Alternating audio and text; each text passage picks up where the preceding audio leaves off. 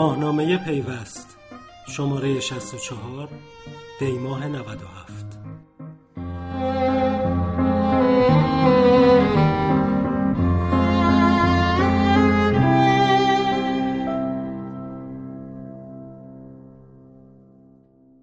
مدیرعامل مؤسسه مطالعات اقتصادی بامداد.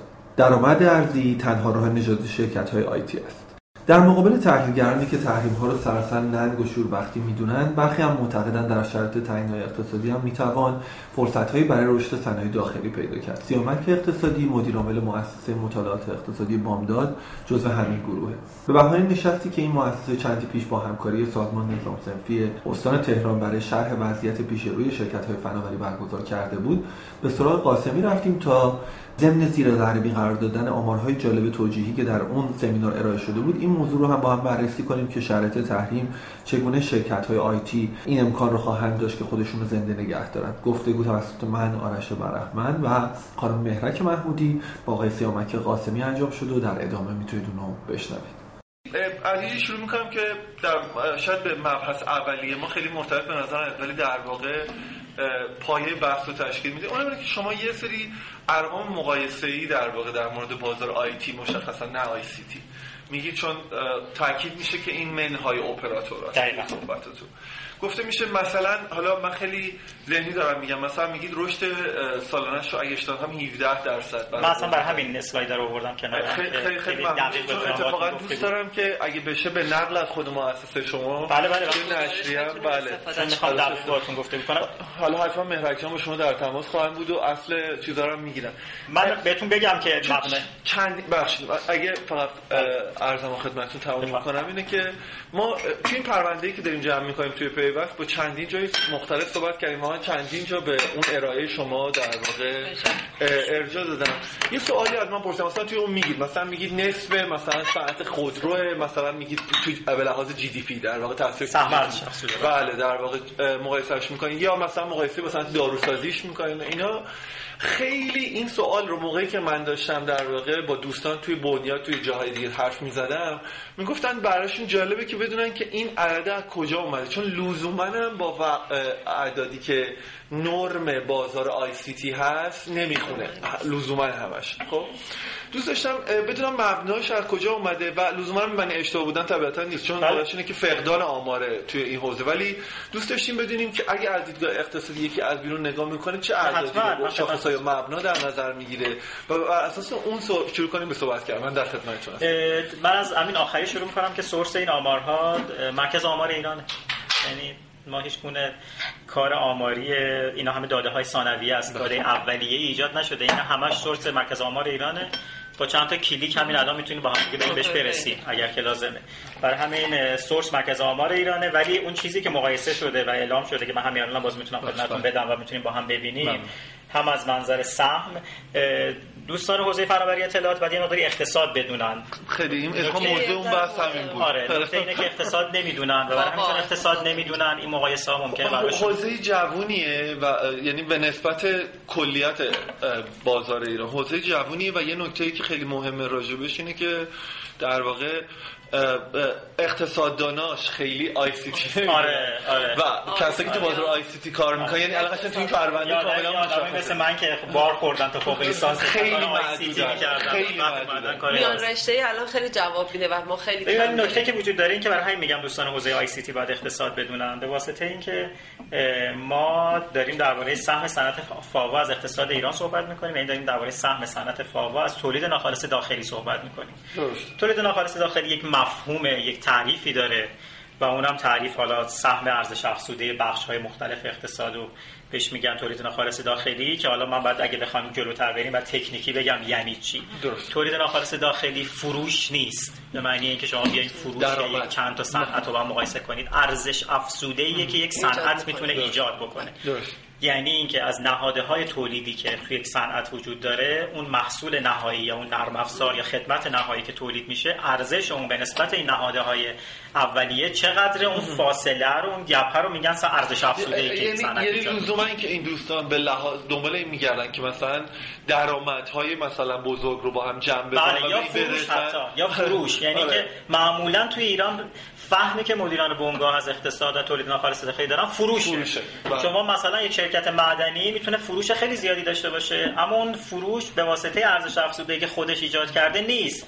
اکثر اون فروش همون مواد اولیه‌ایه که از تو کوه بریده اومده اونو فروخته. خودش پروسسی انجام نداده.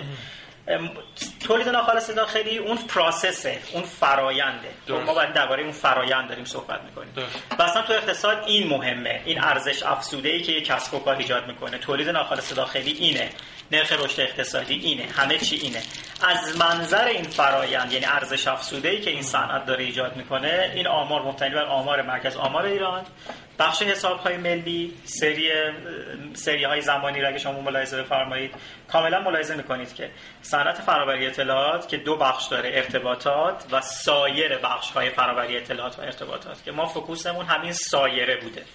چون تو اون گفتگو با دوستان نظام صنفی هم تاکید کردیم که ما ارتباطات رو جدا می‌کنیم. شما اون سایرید بله، یعنی. کل کل که همین الان می‌تونید فایلشو ببینید اگه. لازم شد با هم می‌تونید ببینید اه، این نسبت ها کاملا تو بر اساس سال جاری نسبت ها به دست میاد تو آخرین آمارهایی که وجود داره. که سهم صنعت فاوا یعنی سهم ارزش افزوده که داره تو اقتصاد ایران ایجاد می‌کنه که جمع همه اینها میشه تولید ناخالص داخلی کشور. اندازه سهم بخش معدن کاملا همون نسبتی که بهتون گفتم. اندازه سهم صنعت دارویی یعنی ارزش افزوده ای از صنعت فرآوری اطلاعات به اندازه ارزش افزوده ای که صنعت دارو داره تو اقتصاد ایجاد می‌کنه. بازم میگم فروش ها رو مقایسه بله نمی‌کنیم. مرسی این توضیح سه برابر سه برابر سهم حمل و نقل هوایی اصولا یعنی همه airline ها همه شرکت که خدمات هوایی ارائه می‌کنن. نصف سهم بخش بانکداریه که حالا خیلی projection زیادی هم داره و خیلی زیاد در موردش تو اقتصاد هم صحبت میشه. اه، بیشتر از سهم صنعت بیمه است. که این هم با صنعت بزرگیه و نصف صنعت خودروه. نکته بسیار مهم اینه که یک بخشی از این که صنعت فاوا نرخ رشدش بالاست به دلیل ماهیت این صنعت. صنعت هر صنعت هر چی که خدماتی باشه بیشتر اصولا. ارزش افزوده بیشتری تو اقتصاد ایجاد می‌کنه. به واسطه اینکه شما توی شرکت خدمات چه شرکت نرم افزاری پنج تا بچه. نشستین یه نرم افزار کامپیوتری که. مثلا دو سال خریدی یه سری نیرو انسانیه ولی یه اپ نوشتین مثلا شده چه می‌دونم اسلام درود بر شما. یعنی شما کاملا فهم کاملی دارید از اینکه. اصلا چرا تو اقتصاد اصولا خدمات همیشه سهمش خیلی زیاده تو و, اصلا چرا باید ارزش افزوده یه جایی مثل مثلا آیتی انقدر بالا باشه که, اونا تعجب کنن آره. به خاطر خود یک بخشش ماهیت این صنعت یعنی ماهیت صنعت آیتیه اما یک بخشش هم به خاطر اینه که به نظر من بسیار صنعت صنعت گسترده ولی پراکنده ایه واقعش اینه که آتش بازارم برای این بخش خیلی بالاست الان بله. توی ایران. یعنی چون توی یه دوره در واقع گذار از کسب و کارهای سنتی به سمت مدرنه برابر این میزان اون ارزش افزوده باز دوچندان هم میشه توی همیشه. دقیقا. یعنی دقیقا به اتفاقی که افتاده این صنعت بیمه هم این ماهیت رو داره. بیمه تقریبا یک صنعت خدماتیه اما بیمه اگه به چشم میاد به خاطر اینه که خیلی صنعت متشکلیه. بله و, و تاریخچه طولانی داره. بله ICT هم بسیار جوونه هم بسیار پراکنده است و اینکه اصولا وقتی درباره ICT صحبت می‌کنیم سرکار خانم که با من گفتگو می‌کردن گفتن می‌خوایم درباره شرایط تحریم بر ICT صحبت کنیم. آی سی تی اسمه آی سی تی شرکت های نرم افزاری یه سرنوشت دارن شرکت های hardware یه سرنوشت دارن استارتاپ ها یه سرنوشت دارن. الزاما همه اینا زیر چتر آی سی تی جا گرفتن ولی اینا سرگذشت های کاملا متفاوتی تو اقتصاد. جان، این یه جایی خوبیه برای اینکه بحث رو ادامه بدیم اتفاقا. دقیقا مهر چون اون سوال داشتیم لطفا بفهمید اول این موضوع جا افتاد که بس به ما شدت. داریم. کامل. مرسی. متشکرم ازتون. خیلی کامل و در واقع منسجم بود. یه نکته ای که الان دقیقا همین وسط وجود داره اینه که یه گرایش کلی توی توصیه شما وجود داشت به صورت درونی؟ اونم رو آوردن به درآمد ارزی بود در واقع اگه بخوام یه پیرنگ کلی توی اه، بله. بحث شما بگم اینه واقعیتش اینه که هر چقدر اون بحث تحلیلی شما که من اعتقاد دارم مثلا جای نصف پیوستی می‌تونه کمک کنه رسوب کنه یعنی قابل درک بشه برای کلیت و راستی چون شاید توی یه نشست لحظه ای توی اون لحظه متوجهش بله. نشن ولی در مورد ماجرای رو آوردن به درآمد ارزی واقعیتش اینه که تردیدهای خیلی بزرگی توی بازار آیتی وجود داره به عنوان یه راه حل کلی یه گرایش کلی. دلیلش هم حتما شما خودتون بهتر از من می‌دونید چون خیلی از اینا که اساسا توانایی و قدرت اینو ندارن خیلی ها راه رسیدن به بازار بین‌المللی و تسخیر کامل بازار داخلی می‌دونن که تاش اونجا فاصله خیلی زیادی دارن. و خیلی از اینا اصلا مزیتشون توی ایران بودنه. یعنی در واقع توی یه بازار غیر بومی اصلا دارای اون مزیت نیستن. به ذات ها یعنی کسب و کارشون طراحی شده که به نیازهای بازار ایران جواب بده. و قص الهازا که وجود داره. چقدر فکر می‌کنین همچنان با در نظر گرفتن این در واقع تکثری که توی نیازهای بازار وجود داره خودتون هم بهش اشاره کردین توی حرفاتون فکر می‌کنین رو آوردن به درآمد ارزی می‌تونه راه حل ببینید پیشنهاد مؤسسه بامداد و من و آقای دکتر ایمان ایراد فرقی نمی‌کنه. در همه این سالها به برای اینکه اون گرند استراتژی که بنگاه های اقتصادی فارغ از اینکه چه ماهیتی داشته باشند می‌تونن که از این تلاطمات و نوسانات اقتصاد ایران خودشون رو نجات بدن گرند استراتژی اینه که شما درآمد ارزی داشته باشید. ببینید ارز اونم به خاطر برمیگرده ماهیت ارز نه اینکه درآمد ارزی اتفاق چیز خوبیه. ارز تو اقتصاد ایران همواره کالای گرانبهاست که همواره نهادها و بنگاه های اقتصادی که به ارز دسترسی داشته باشند به یک کالای گرانبها دسترسی دارن. و این موضوع مال امروز که تحریم انجام شده سال 91 که تحریم انجام شد دلار رفت بالا نیست. مال چهار سال آینده است مال پنج سال آینده است مال ده سال آینده است. مجموعه ای که درآمد ارزی بتونه ایجاد بکنه یک بخشی از فروشش ارزی باشه صادرات محور باشه خدمات فنی مهندسی به خارج از کشور بتونه انجام بده صادر بکنه. تو سیف سایت قرار داره تو منطقه امن قرار داره. از این نوسانات و تلاطمات اقتصاد ایران یک بخش زیادی خودش نجات می‌تونه. و این بیش از حد عام نیست برای یه بازاری مثل بازار آیتی برای بازار آیتی و موضوع اینه که شما باید برید ببینید که آیا من می‌تونم که صادر بکنم؟ آیا من می‌تونم که برم اگر نمی‌تونم صادر کنم توانایی صادرات ندارم برم کالای جایگزین واردات تولید بکنم؟ بیش از حد عام نیست. یک grand strategy من اینطوری بیشتر اینو بهش میگم. grand strategy باید بیاد map بشه سر بخش های مختلف صنعت. ولی شما تردید نکنید که تو اقتصاد ایران از صنعت ICT بگیرید تو هر صنعت دیگه ای هر مجموعه ای که بتونه درآمد ارزی ایجاد کنه شما ممکنه بگید که 10 درصد صنعت می‌تونن من میگم okay اون 10 درصد pioneer صنعتن. اون 10 درصد پیشگامان صنعت کسانی که بتونن درآمد ارزی ایجاد کنن.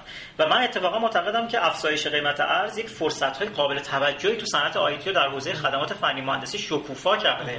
یعنی شما در نهایت نالج توی صنعت آی سی تی الان در سطح بین‌الملل بسیار ارزونه توی ایران خب چون مقایسه دستمزدهای متخصصین ریالی ارزی رو که با که خودتون حتما تو فضا هستین بله. یک سطحی از دانش بسیار قوی در حوزه صنعت آیتی به نظر من تو ایران ارزان وجود داره بله. من نمی‌خوام مثال بزنم بگم هندوستان چون هند بله، ولی از من... آره، ولی از. منظر از منظر قیمتی و اینکه چرا هندوس هندی ها اصولا همیشه اولویت یک هستن در حوزه نرم افزار بخش زیادیش به خاطر پایین بودن هزینه های دستمزد بله همینطوری. بله من این نیرو انسانی. این موضوع گرند استراتژی که گرند استراتژی تو اقتصاد ایران تو صنایع مختلف از جمله صنعت آی سی تی کسب درآمدهای ارزیه. چرا؟ چون تو سالهای آینده هم ارز همچنان متغیر فزاینده است تو ایران. این از اینجا میاد. یعنی ما تحلیل بله. بلند مدت که رو ارز داریم این که همیشه متغیر سعودیه شباهت آیتی با دیگر صنایع تو گران استراتژی اینه که حتما در درآمد ارزی داشته ببینید از ارز صنعت آی سی تی هم پاش ضربه ضربه پذیر خواهد شد چون ارز یک متغیر فزاینده تو اقتصاد ایران هست. همین امروز هم اگر یه توافقی حاصل بشه در اقتصاد ایران ارزی یک کاهش نسبی پیدا بکنه دو سال سه سال میمونه ما دوباره جامپ ارزی خواهیم داشت. وقتی شما می‌بینید که یک متغیر فزاینده است یا باید روی متغیر سوار شید ازش بتونید سهم ببرید این خیلی موضوع استراتژیک اقتصادیه. یا اینکه باید وابستگیتون رو بهش کم بکنید. چون همه شرکت هایی که تو حوزه software توی hardware تو ایران دارن کار می‌کنن الان خودتون وضعشون بهتر می‌دونید دیگه. تقریبا دیگه تقریبا دیگه در شرف اینن که یا بسیار کوچیک کردن یا زیان های سنگینی کردن. یکی از شرکت های مهم وارد کننده تجهیزات storage و اینها تو همین جلساتی که میگم پیوسته ما این روزها داریم اینجا اومده بود یک زیان قابل توجهی کرده به واسطه اینکه از این جامپ قیمت ارزی و خیلی نکته جالبی من برای همین دارم بهتون میگم. ازشون پرسیدیم براتون قابل پیش بینی نبود. می‌گفتن چرا بود و اینا. ولی ما یه بار دیگه این زیانو کرده بودیم. ما گفتیم که؟ گفتن سال 91 که ارز رفت بالا. ببین شما وقتی که نسبت به یعنی اگه همون سیگما رو در نظر گرفته بود الان یعنی من نکتم همینه که ببینید ارز چون یک متغیر فزاینده تو اقتصاد ایرانه. و تمام تاریخچه مالی اقتصادی ایران هم نشون میده. بله، یعنی بله. شما دیر و زود داره این سوخت و سوز تمام داره. شد. من دارم میگم الان مثلا فرض کنید که توافق بشه دلار بیاد مثلا رو 10 تومن وایسه ما بگیم آخ چون دلار 10000 تومن 3 سال 4 سال 5 سال دلار 10000 تومن میمونه. آره، باز ما یک جامپ دیگه خواهیم داشت. با این تفکر سیاسی که تو کشور حاکمه و سیاست گذاری های خب اقتصادی که ولی. آیتی یه صنعت وارد کننده است وارداتیه و ما چیزی نداریم که کسی طالب فروشش باشه یا طالب خریدش باشه اون وقت خب اگه اینطوری باشه با توجه به حرف شما می‌تونم این پیش بینی این نظر بدم که داره کوچیک میشه و هی کوچیک‌تر میشه بخش آیتی رو باید جدا کنیم هاردور همین چیزی که شما دارید. در حوزه سخت افزار ما یک شرکت یک چون صاحب تکنولوژی نیستیم یک مجموعه وابسته هستیم که با تغییرات قیمت ارز ضربه پذیر میشیم. این ضربه الان در حوزه سخت افزار اتفاق افتاده. شرکت ها زیان های جدی کردن بازار کوچیک شده به واسطه افزایش قیمت تقاضا کاهش پیدا کرده. اینا همه روندهای اقتصادی. اما حوزه نرم افزار. به ویژه حوزه شرکت های من به نظر من استارتاپ که خود واژه خوبی نیست ولی شرکت های کوچیک نرم افزاری که می‌تونن خدماتشون رو با قیمت های خیلی پایین به شرکت های خارج از کشور عرضه بکنن. من همین الان شرکت های جدی توی حوزه نرم افزار می‌شناسم که کل توان نیروهای فنی مهندسیشون بچه های نرم افزاریشون سفارش هایی که از خارج از کشور دارن بله. الان الان الان ما صادرات خدمات فنی مهندسی. اتفاقا خیلی هم مسکوته در واقع خیلی مسکوته ولی خیلی کم هم نیست سیگماشونا یعنی کاری که دارن می‌کنن کم نیست ولی دارن خدمات فنی مهندسی دارن خدمات نیروی انسانی من الان شرکت نرم افزاری می‌شناسم که نفر ساعت برنامه نویسش رو به یک شرکت استرالیایی هم یه جورایی لیست کرده و داره از بله. سفارش می‌گیره و کار انجام میده اتفاقا خیلی جای خوبی رسیدیم آقای اه، قاسمی نام کنین موضوع اصلی پرونده ما از این لحظه در وارد میشه. اونم موضوع تحریمه. من فکر می‌کنم فردا با آقای قاسم با آقای فاطمی قرار داری؟ با آقای فا- فاطمی که در واقع میشناسینشون مؤسس بله. اه، توسعه هستن. آقای ولی الله فاطمی قرار داره ببین من یه practice ی رو مثلا از سمت توسعه بهتون بگم که اتفاقا اینا جزو اونایی هن که مثال رویایی برای موضوعی هستن که تا الان شما حرف زدید اینا اولا مؤسسه بزرگی هن واقعا دانش بنیانن یعنی generate می‌کنن تولیدی هن اتفاقا به صادرات فکر کردن و تلاش جدی هم کردن. رفتن سعی کردن به کره بفروشن توی مالزی مدت ها در واقع کار کردن حتی تونستن یکی دو تا قرارداد ببندن اینا. واقعیت اینه که کلیت تحریم پلاس شرایط اقتصادی پلاس شرایط ارزی چیزی که هست اینه که همون ریشه باقی مونده یه همچین در واقع تلاشی رو زده. تازه شما دقت کنید ما داریم در مورد یکی از مثلا تاپ 10 بازار آیتی داریم صحبت می‌کنیم و پیور هم آیتی هم بله، می‌شناسم. بله. اه، همین فکر نمی‌کنم یکی دو تا کوچه پیش هم فاصله نداره. خب در واقع اتفاقی که میفته اینه که به نظر می‌رسه که دقیقا جایی که تحریم وارد میشه اینه که حالا ما از همه این کامفورت زونه میایم بیرون درک می‌کنیم شرایط رو میریم سمت درآمد ارزی به هر شکلی. خب؟ و اتفاقی که میفته اینه که شما می‌خورید به سطح تحریم ها. تو اینجور شرایط کنید؟ ببین من یه چیزی اولا کلی بگم. من و شمایی که داریم این صنعت رو مقداری فراتر از تحولات و درگیری های اجرایی صنعت نگاه می‌کنیم من به عنوان یه اقتصاددانی که صنعت IC رو یه مقداری می‌شناسم من باید یه مقداری افق بلند مدت رو تو این صنعت نشون بدم فعالان صنعت. بله،. این نفی این موضوع نیستش که شرایط پیچیده است بازار کوچیک شده مشکلات finance و مالی در سطح بین الملل سخت شده. شما نیاز هستش که با یه partner بین المللی این کار رو انجام بدی. روش های دور زدن تحریم رو باید بتونید بلد باشید. یک چیزی من تو این صنعت به نظر من باید جا بندازیم. اینو به عنوان نمی‌دونم vision ببینید به عنوان یک بلند مدت. ما نباید به خاطر اینکه نمی‌شود بگیم که نمی‌توانیم. من معتقدم که رویایی صحبت نمی کنم لوکس هم صحبت نمی کنم ولی businessman ی که تو سر ایران در صنایع مختلف. حتی من میگم یک ده درصد فروششو. یک سهم بسیار کمی از پورتفولیو فروششو. نتونه بین المللی بکنه. نتونه در قبالش در حد ارزی کسب بکنه.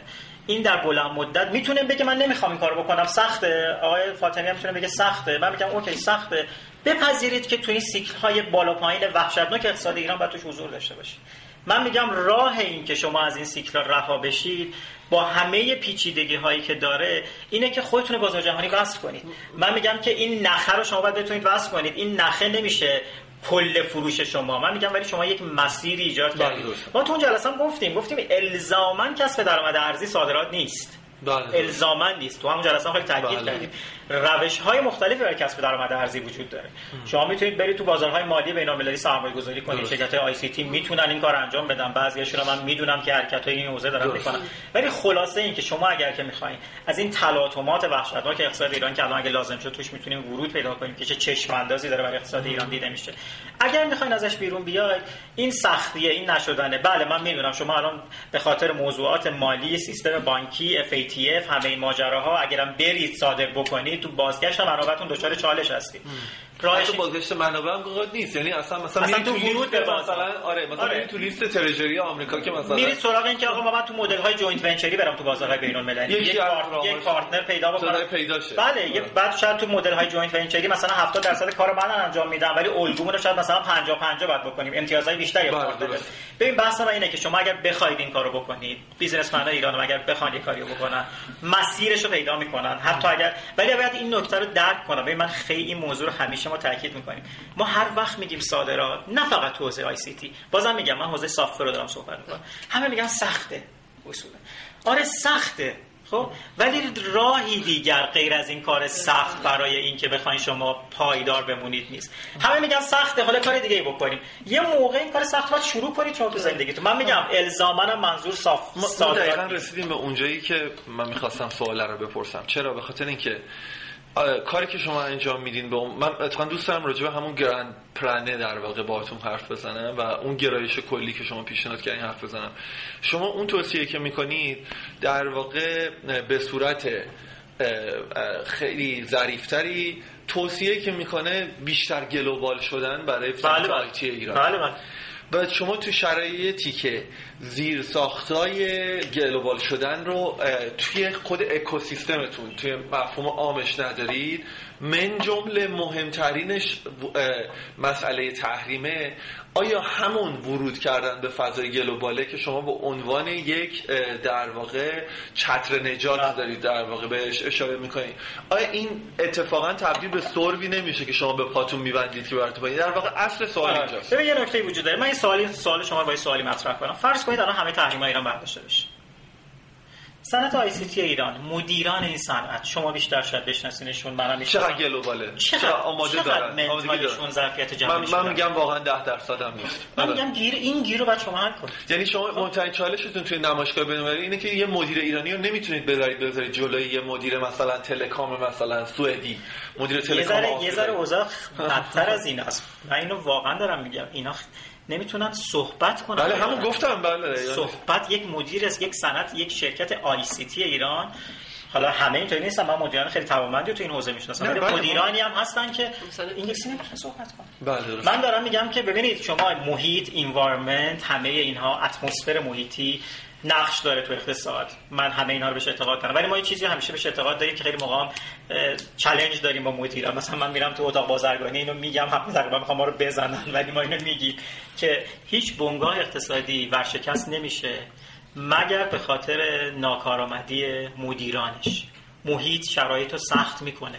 ولی محیط عامل شکست شما نیست. من همه نکتم رو اینه که شما از منظر عاملیت نمی‌تونید که همه چی رو تقسیم محیط بندازید. من نکتم اینه که تحریمام که برداشته بشه مدیران ایرانی ظرفیت این که بخوان صادرات داشته باشن ندارن.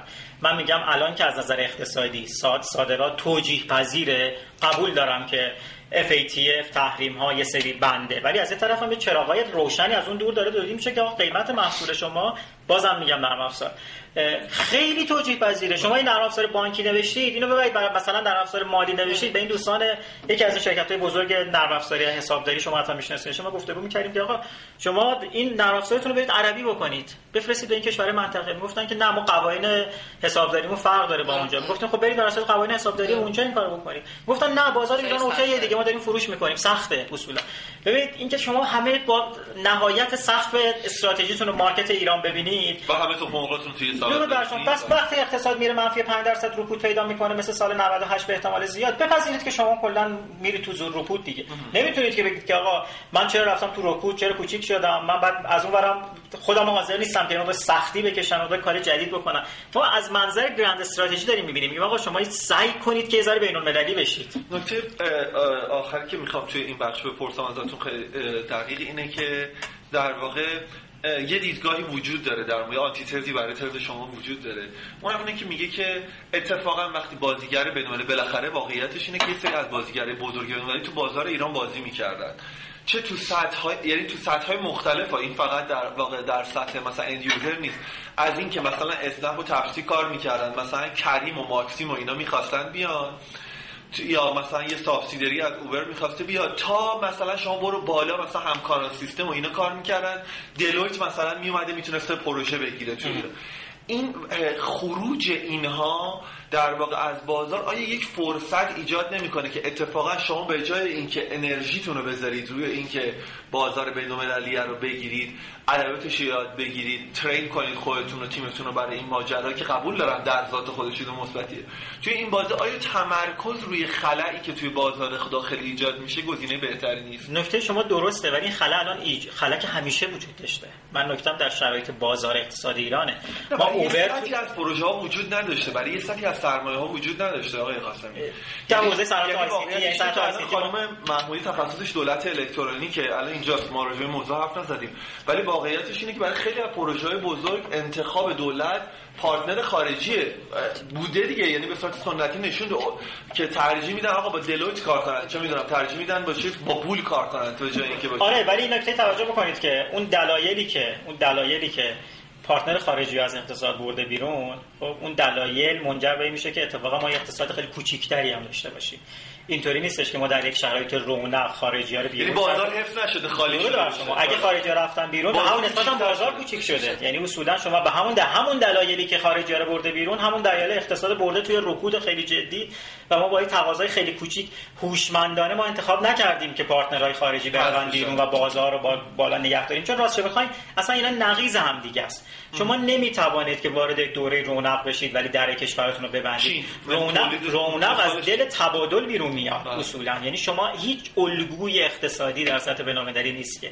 یک کشور رشد اقتصادی پایدار یعنی مثلا 5 درصد 7 درصد پیوسته نرخ رشد داشته باشه. با حذف بازیگر بین‌المللی ندارید شما چون الگویی چون اصلا از این تبادله که دانش ایجاد میشه و دانشی که نرخ رشد ایجاد می‌کنه و از رقابت رقابت از دانش از دل رقابت ایجاد میشه.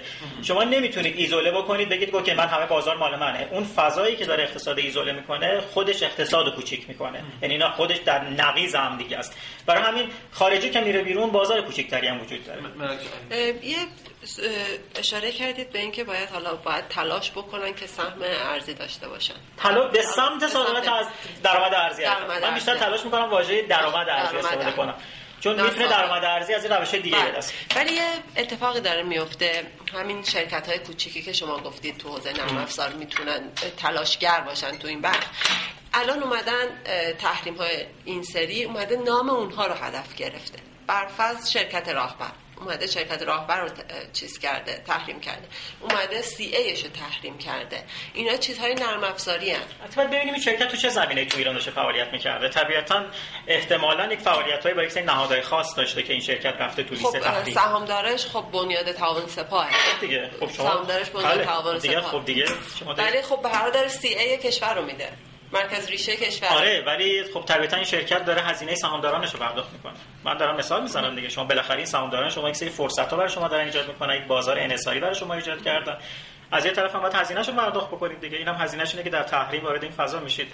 شرکت های نرم افزاری پیور خصوصی ایران آیا تو لیست تحریم رفتن؟ نه. طبیعتا. نه. نرفتن ولی خب قبلش هم بازار خیلی بزرگی تو ایران نداشتن. این یک چالش تحریمه. یعنی یک چالش تحریم بله روی شرکت ها سایه داره. شما اونم دلیلش خودتون گفتین. یعنی من بحثم اینه که من ببینید همش نمی‌خوام بگم که من تو موضع این قرار بگیرم که آقا تحریم چی نیست. شما بخواید بگید که آقا تحریم خیلی چیز زیادی ما هر دومون داریم میگیم آقا تحریم انوایرمنت رو داره سخت می‌کنه موانع رو داره زیاد می‌کنه. ولی من میگم شما تحریم رو بذارید کنار. ارز 11 12 هزار تومانی هم نگاه کنید کنارش که درست تحریم داره سخت می‌کنه ولی ارز 12 هزار تومانی هم یه سیگنال اقتصادی و استراتژیک برای بنگاه که شما قیمت محصولاتتون در سطح جهانی قابل رقابته. پس برید ادبیات این که این محصول رو چگونه ارائه بکنید یاد بگیرید ارائه بکنید. با همه پیچیدگی هایی که وجود داره. آیا شما تو CIS نمی‌تونید الان یک پروژه های خیلی کوچیک سفارش های خیلی کوچیک دریافت بکنید؟ با توجه به اینکه ما قبول داریم که توان فنی مهندسی در حوزه نرم افزار تو ایران خیلی پایین نیست. من اصلا اعتقاد به اینکه ما خیلی جینیوس دنیا هستیم و ما خیلی نابغه هستیم و اینا اصلا ندارم. ولی معتقدم که ما خیلی دانش دانش هم کافی داریم. من میگم شما تحریم رو می‌بینید ارز گران قیمت هم ببینید. این یک فرصت طلاییه این سری موانع طلاییه یک شرکت باید بتونه که از دل این موانع حرکت بکنه یک سهمی از اون فرصت ایجاد بکنه.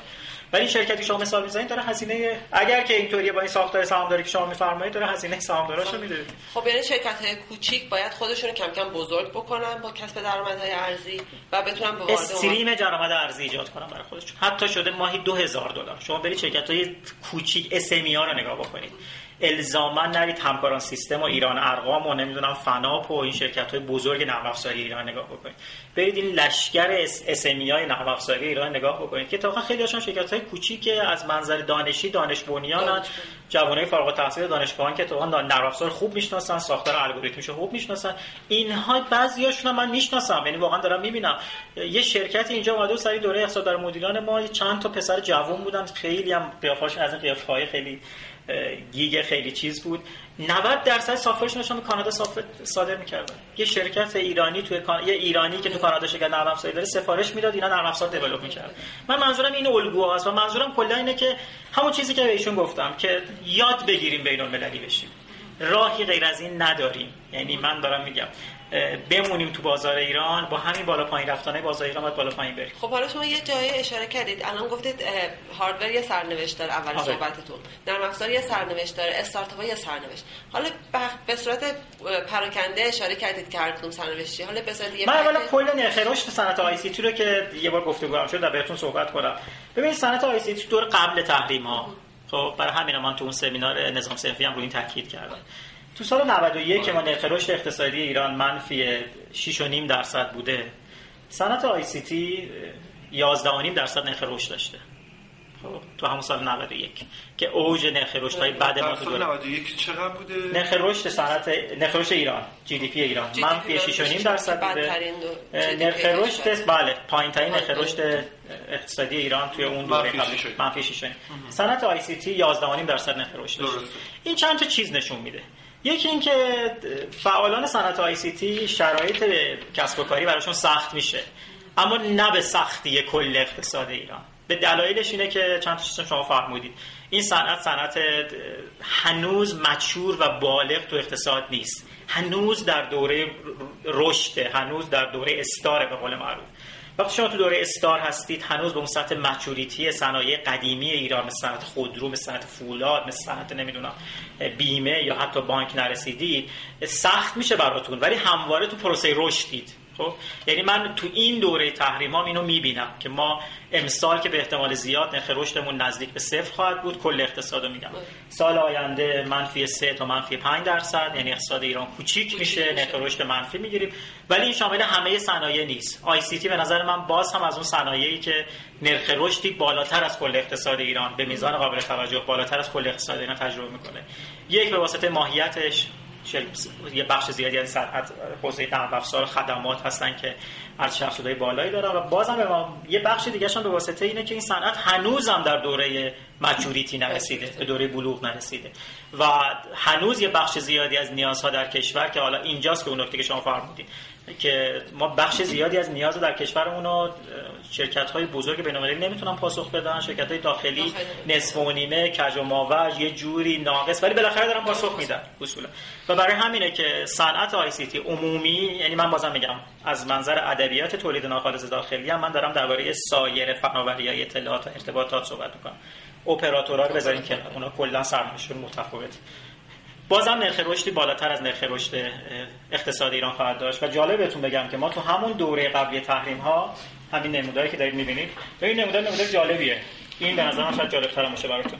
این من برای این نمودار چیز؟ این نمودار سرمایه نرخ رشد اقتصادی ایران. نرخ رشد اقتصادی موقعی که ایران. کرده بعد این نارنجیه. نرخ رشد خدمات. خدمات. سکتور خدمات که نزدیک 54 درصد اقتصاد ایرانه درسته. قرمز نرخ رشد صنعت فاباس خب من نکتم اینه که خب می‌بینید خدمات تو اون دوره به ویژه این دوتا دوره که خیلی اوج تحریم ها بوده خودش از نرخ اقتصاد ایران نرخ رشد بیشتری داشته. به خاطر هم گفتگو کردیم ماهیت خدمات اینطوریه که خیلی تحت تاثیر تحریم کمتر قرار می‌گیره چون داره نیاز داخلی رو پاسخ میده. ما بهش میگیم خدمات ماهیت نان تریدبل داره.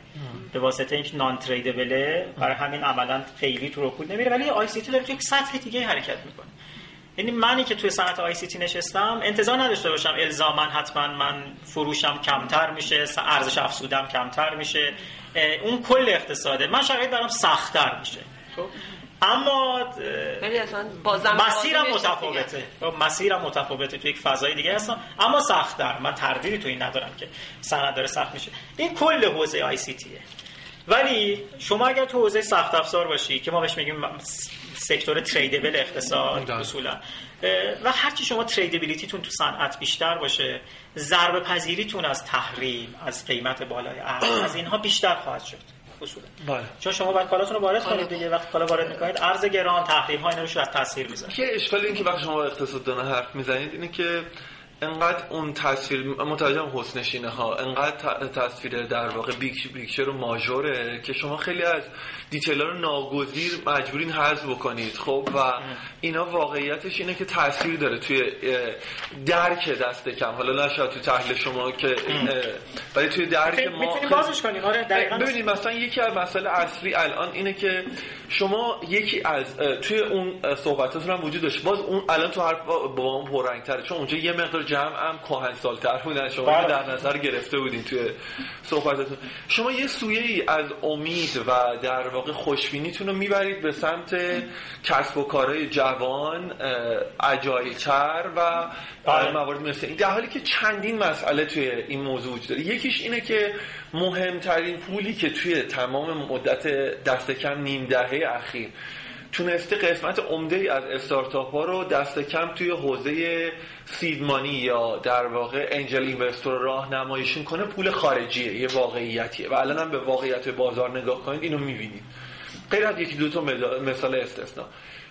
این پول حذف میشه الان از بازار و حذف شده. همین الان که داریم حرف می‌زنیم. ناگزیر پس اون بخشی که شما دارید امید میبندید بهش چه اتفاقی میفته در واقع منابع درآمدیشو دست کم برای بازه فعلی تا بتونه جایگزینش رو پیدا کنه از دست داده. این سرمایه‌گذار خارجی داره سرمایه‌گذار خارجی داره اگزییت می‌کنه بازار؟ اصلا به کل چیز شده. در واقع کاش اگزییت کنه. باز اگزییت یه شکل حرفه‌ای یعنی دیگه در حالت مسکوته. می‌دونید حالته. الان اتفاقی که افتاده. ساسپند اتفاقی افتاده. این این این یه قسمت. قسمت دومش اینه که پولای جایگزینی که توی بازار اومدن و شما همین الان تو حرفتون خانم محمودی گفتین. مال نهادها بنیادها ایناست. حالا بگذارید خیلی از استارتاپ ها اکراه دارن که این پولا رو بگیرن به دلایل بسیاری. بله. خب شما اول بله. حرفتون رو مؤسسه امدادم اشاره کردین. بله. ولی می‌کنم با حاکمیت خیلی کار نکنن کار نکنن. چون جلوی گلوبال شدن می‌گیره. بله. یکی از چیزاش اینه ها. یعنی حالا بگذاریم یه سری پرکای دیگه داره ولی این این, این موضوع. این موضوع هم اتفاق میفته و به نظر می‌رسه که بانک ها هم این وسط پریر قابل توجهی نیستن. دست کم. به عنوان راه حل میانه. متوجه یعنی به شکل اینوستور کلاسیکی که می‌تونه تو این حوزه وجود داشته باشه. الان تو این شرایط شما دقیقاً هزینه کسب و کار به مراتب بالا رفته غیر از هزینه های جاری شما اگه 5 تا لپتاپ می‌خواستی بدید بله. اون تیم تیمتون الان قیمتش 5 برابر شده. خب؟ پس دیگه نیاز به پولم دیگه لین استارتاپ و مسائلی مثل این خیلی دیگه مفهومی نمی‌تونه تو این شرایط پیدا کنه. چه اتفاقی وسط میفته ببینید اینکه با سرمایه‌گذار خارجی در کشورمون سخت میاد یا نمیاد یا اگه بیان الگوهای مدل‌های چینی ها مثل دوره قبل وارد بازار ایران میشن. بله که این محتمله. هنوزم بله. می‌دونید که خطایی درباره بله. سرمایه‌گذاری چینی ایجاد میشه.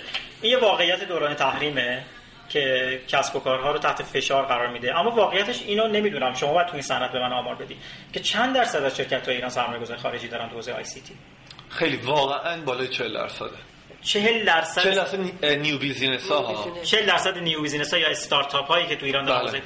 کار می‌کنن سرمایه‌گذار بله درسته. بله. این علتش هم اینه که به خاطر اینکه اون پول در واقع توی بازار ایران شناسایی نشه نه به خاطر داخلی ها به خاطر خارجی ها در واقع شناسایی نشه اینا رو از چنان چرخهایی رد می‌کنن که شما نمی‌تونید توی نگاه اولین متوجه شید کل گروه اینترنتی ایران که همین برند بله. اسنپ و بامیلو و بله. فلان اینا اینا واقعیتش اینه که. سرمایه که MTN execution هم که Rocket Internet در واقع آلمانه خب یا مثلا کل گروه سرآوار رو در واقع planning و اجراش مال Naspers ه متوجه اید؟ یعنی هستن خیلی نه من, من یه. چیزی یه چیزی الان یه چیزی الان با هم باید اینو شفاف بکنیم که من اگر که new business ها توی حوزه ICT من این آمار رو الان از شما دارم میشنوم. 40 درصد من مطمئنم بیشتر از اینم هست. که این اولا یه چیزی هم درباره صنعت ICT مثلا پیوست باید شروع کنه انجام دادن. اینو یاد میشم بعدا بهتون بگم که آقا این صنعت بسیار از نظر آماری فقیره. بله به ما بله. یاد می‌کردید های حالا تک. چرا برای پیوست قائل نه نه از منظری که شما خودمون با مرکز آمار زیاد اینو نه نه شما خودتون نه اتفاقا می‌دونید چه نهادی این کار باید بکنه. شما سازمان نظام صنفی باید وظیفش بکنه رگولاتور صنعتی من موافقم. یعنی صنعت حس- ما برای این سمینار با ICT گفتیم که آقا شما می‌تونید بگین سایز sector های صنعت ICT از نظر اینکه چند درصد صنعت کدوم بخش چیه؟ گفتن نه نمی‌دونیم. گفتن می‌دونید فروش صنعت کلا چقدره؟ گفتن نه نمی‌دونیم. گفتن می‌دونید چند نفر کلا توی صنعت کار می‌کنن؟ گفتن نه نمی‌دونیم. یعنی شما تو صنعت فولاد برید که یه صنعت بسیار لو لوله بسیار اطلاعات زیاده در حوزه صنعت. مثلا انجمن تولید کنندگان فولاد با detail به شما میگه چه خبره. ولی تو های تک ترین صنعت ایران من واقعا دارم میگم یه موقعی احساس می‌کنم شبیه این دبیرخونه‌های اداره مالیات و دارایی که تو سیستم فیلم‌های قدیمی نشون میده. هیچی وجود نداره ازش اطلاعات. ولی من دارم میگم این فرض مطمئن باشم. و آقایون رو باید پوش کرد که آقا شما باید این وسط شاخص سازی کنید بعد ببین من یه چیزی حالا جلوتر چند تا چیز هستش که این موضوع رو با هم ببندید اه، این الگویی که شما دارید میگید من میگم که خیلی دقیق بله. بسیار فشار رو صنعت تو این بخش صنعت جدیه. تا به اینکه موقعی بتونن سرمایه گذاران جایگزین پیدا بکنن. ممکنه که ایست شرکت های چینی شروع کنن تو این فرصت زمین های شناسایی بکنن. شما باشید تماس بگیرید. پول شرقی. پول شرقیه. بله. من به نظر من یه شیفتی در حوزه سرمایه گذاری خارجی تو ایران ایجاد میشه. از صنعت نفت و گاز و پتروشیمی بگیرید تا حوزه ICT. همونطوری که BP میره همونطوری که وز... چهار تا شرکت چینی جایگزین میشن در حوزه نفت و گاز از نظر من تو حوزه آی سی تی هم اتفاق میفته. این سرمایه گذارهایی که اتفاقا خودتون می‌دونید چینی ها الان خیلی جدی در حوزه صنعت سرمایه گذاری های حوزه های تک دارن کار می‌کنن و سرمایه های جدی رو در سطح جهان دارن میارن. تو ایران سختی کار شما اینه که باید شیفت پیدا بکنید سرمایه گذاری تازه پیدا کنید نگاهتون از غرب به سمت شرق ببرید. اما اینا منوط اینا منکر این نیستش که کوچیک میشه بازار سخت میشه بازار. من اینو نه اینا انکار نمی کنم امید نمیدم که بازار کوچیک نمیشه. ولی میگم به اندازه اقتصاد ایران کوچیک نمیشه. انقدر که اقتصاد ایران منفی میشه این بازار کوچیک نمیشه. وگرنه این بازار هم با همه این گفتایی که شما میگید و من تاکید می‌کنم که دو تا استراتژی عمومی شرکت ها در پیش می‌گیرن یا میرن تو ساسپند و هولد شدن که بازارشون کوچیک میشه مشکل مشکل منابع میشن چون کاستشون بالاتر رفته. از یه طرف خود بازار کوچیک شده و تقاضا براشون کم میشه. اونایی که یه مقدار هوشمندترن شروع می‌کنن شیفت سرمایه انجام دادن. یعنی از سمت شهر سرمایه غربی به سمت شرق یه نکته هم توجه بکنید دلار 11000 تومانی و 12000 تومانی در حوزه جذب سرمایه هم سیگنال های جدی داره به شما میده.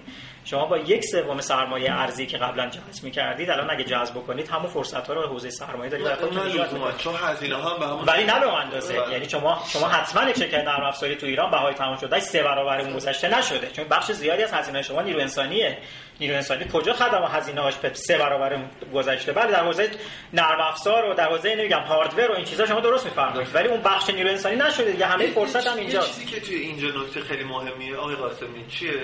ببینین چون بخشی از سوال قبلی بود دوره روش می‌کنم. یه اتفاقی این وسط میفته اینه که اون پوله حذف میشه حالا به هر دلیلی. شما می‌خواید که در واقع efficient تر هم کار کنید global تر فکر کنید و اینجور چیزا اینا. گزینه هاتون برای گرفتن سرمایه الان محدودتره.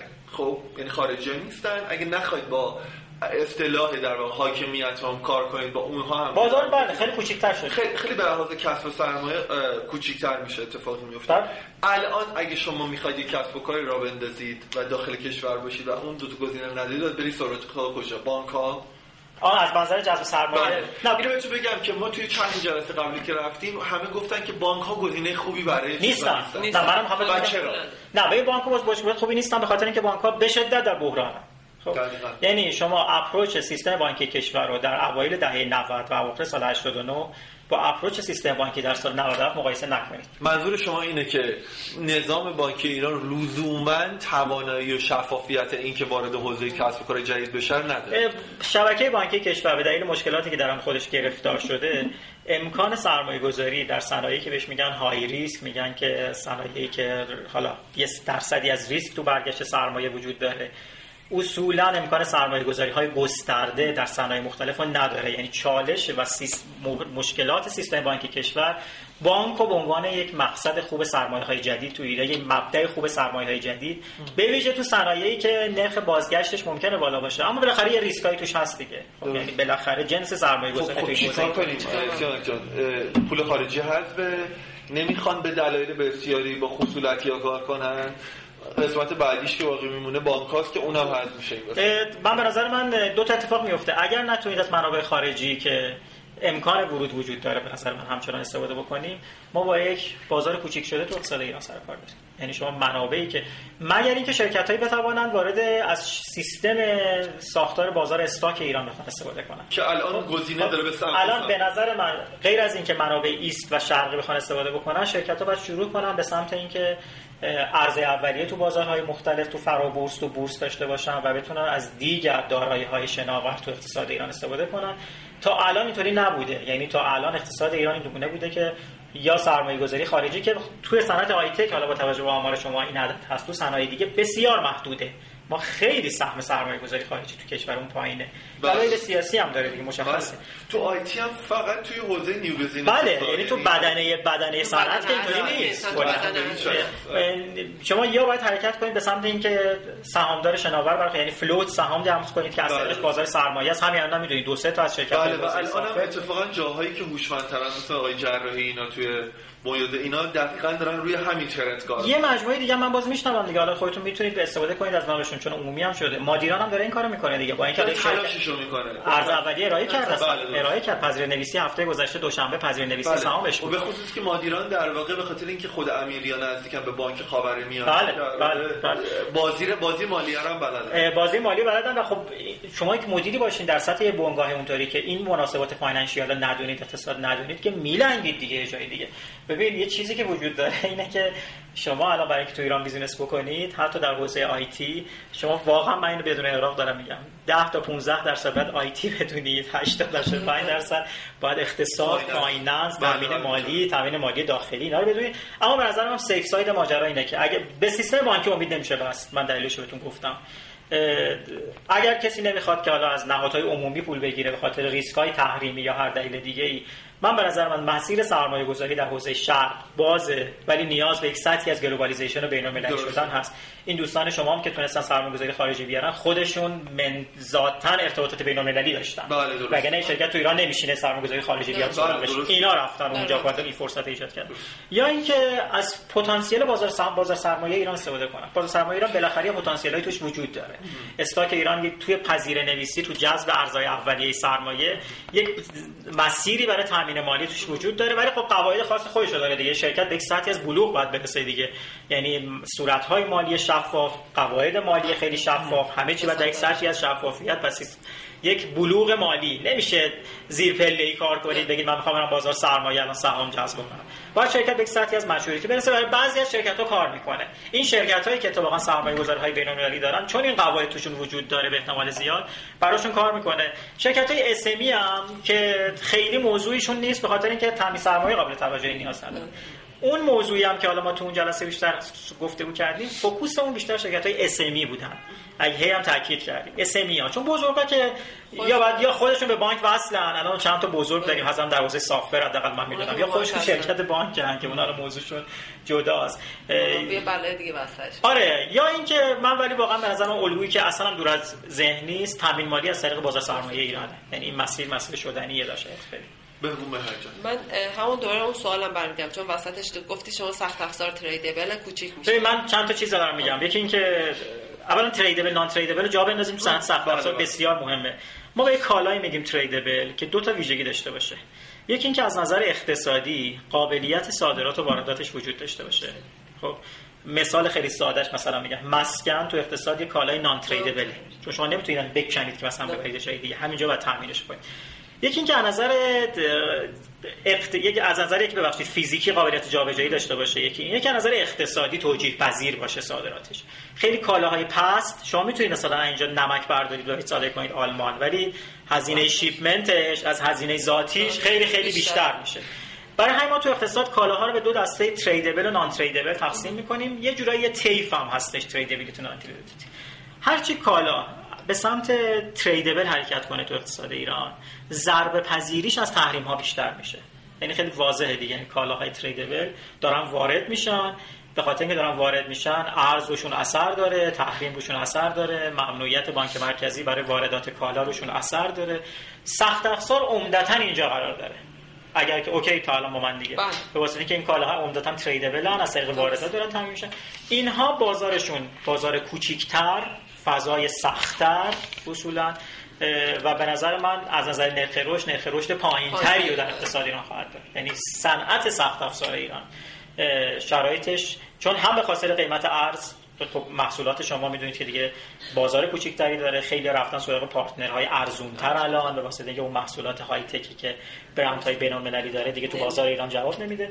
تازه اگه حالا شریک پیدا بکنید تامین مالی هم بتونید بکنید بازار هم داشته باشید به شما ارز نمی‌داد که برید وارد بکنید. برای همین من معتقدم صنعت high tech صنعت سخت افزار ایران کوچیک میشه نرخ رشدشون پایینتره.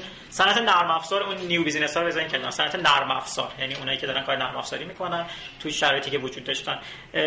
من بس بازم بستگی داره که اینها حالا به کی دارن سرویس میدن. خب یعنی اینا رو بچه که توجه بکنید. یکی یکی اینه که من بذارید این طیفه رو بیارم که اینا با هم مرور بکنیم چون اینم به نظر من تو خوبی بود تو اون سمینار. ما اینم بتونیم با هم یه یکی از اینا رو- چون تو اون جلسه من خیلی تاکید کردم که شما چند تا پارامتر هیچ حکم قطعی برای شرکت های حوزه آی سی تی وجود نداره. باید ولی قبول کنیم market پیچیده ایه برای تحلیل کردن. market نسبت پیچیده. نه market حتما پیچیده ای بخاطر آره. اینکه diversification توش بالاست. آره. و خیلی ناشناخته است. اون چیزایی که به نظر من الان خیلی مهمه یکی اینکه صنعت فاوا از نظر اینکه با بخش خصوصی با end user داره کار می‌کنه. داره B2B کار می‌کنه. به معنی اینکه داره با یه بنگاه بنگاه بنگاه تا بنگاه کار می‌کنه. یا با دولت کار می‌کنه. سه تا سرنوشت مختلف تو اقتصاد ایران در این شرایط فعلی داره. اسنپ که داره با B2C. end user کار می‌کنه B2C کامله.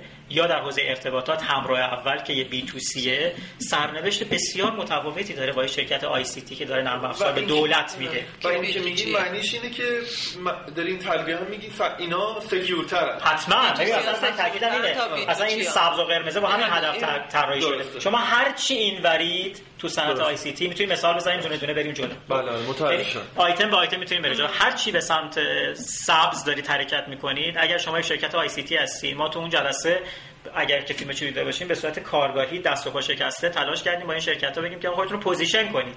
شما بگید می‌تونید خودتون؟ position کجایی تو این طیفا میانگینتون هر چی اگه به سمت این سمت سبز باشه شما شرایط بهتری دارید. یعنی یه شرکتی هستید که اگه دارید خدمات بیشتر به end user می‌دید. خب؟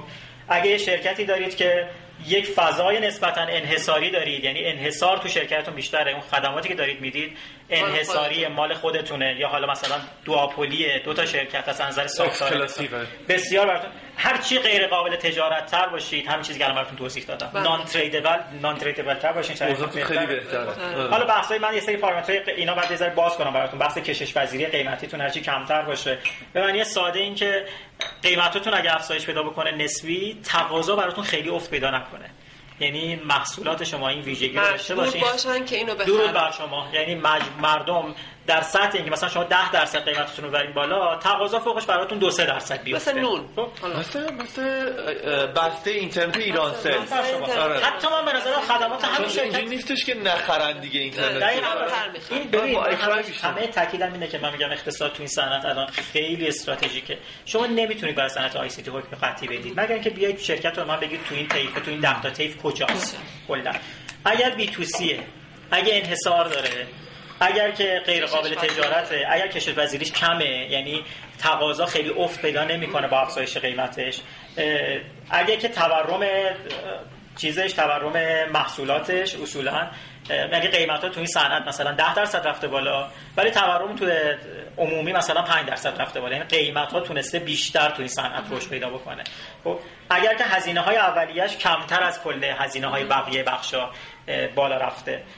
و از نظر یه بخش بسیار مهم تو صنعت آی سی تی و شرکت ها اینه که چقدر ارزبری داره تو تولیدشون یعنی هر چقدر که ارزبری صنعت پایینتر باشه یعنی من شرکت مثلا دارم میگم نرم افزاری تو موضوعات مالی و اقتصادی چقدر بهای تمام شدم ارزیه؟ چقدر از هزینه هم ارزیه در سال؟ هر چی شرکت هزینه بر ارزیش کمتر باشه باز فرصت بیشتری داره.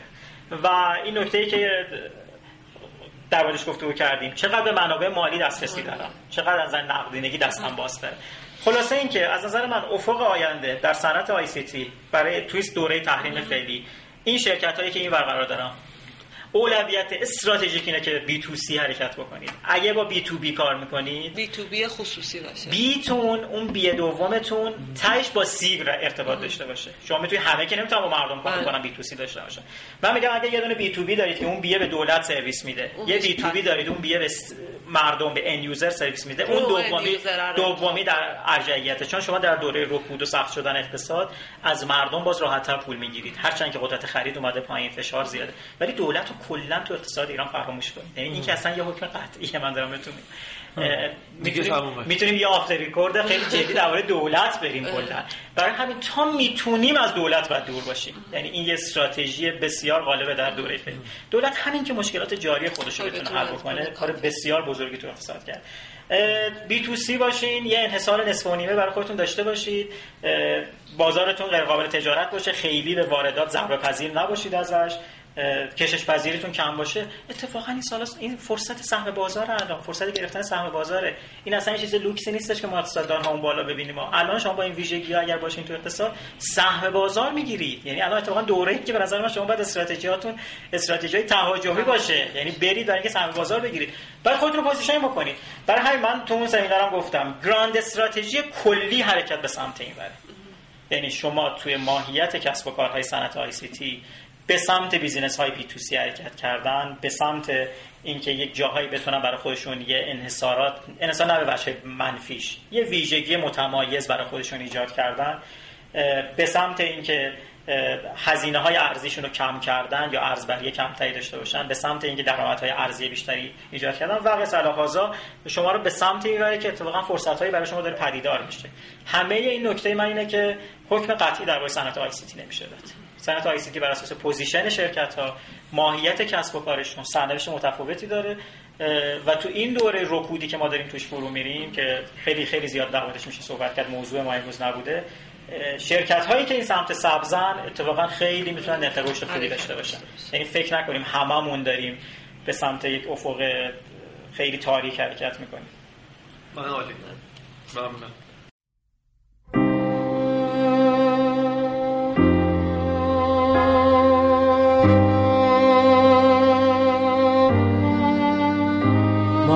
پیوست. شماره 64 دیماه 97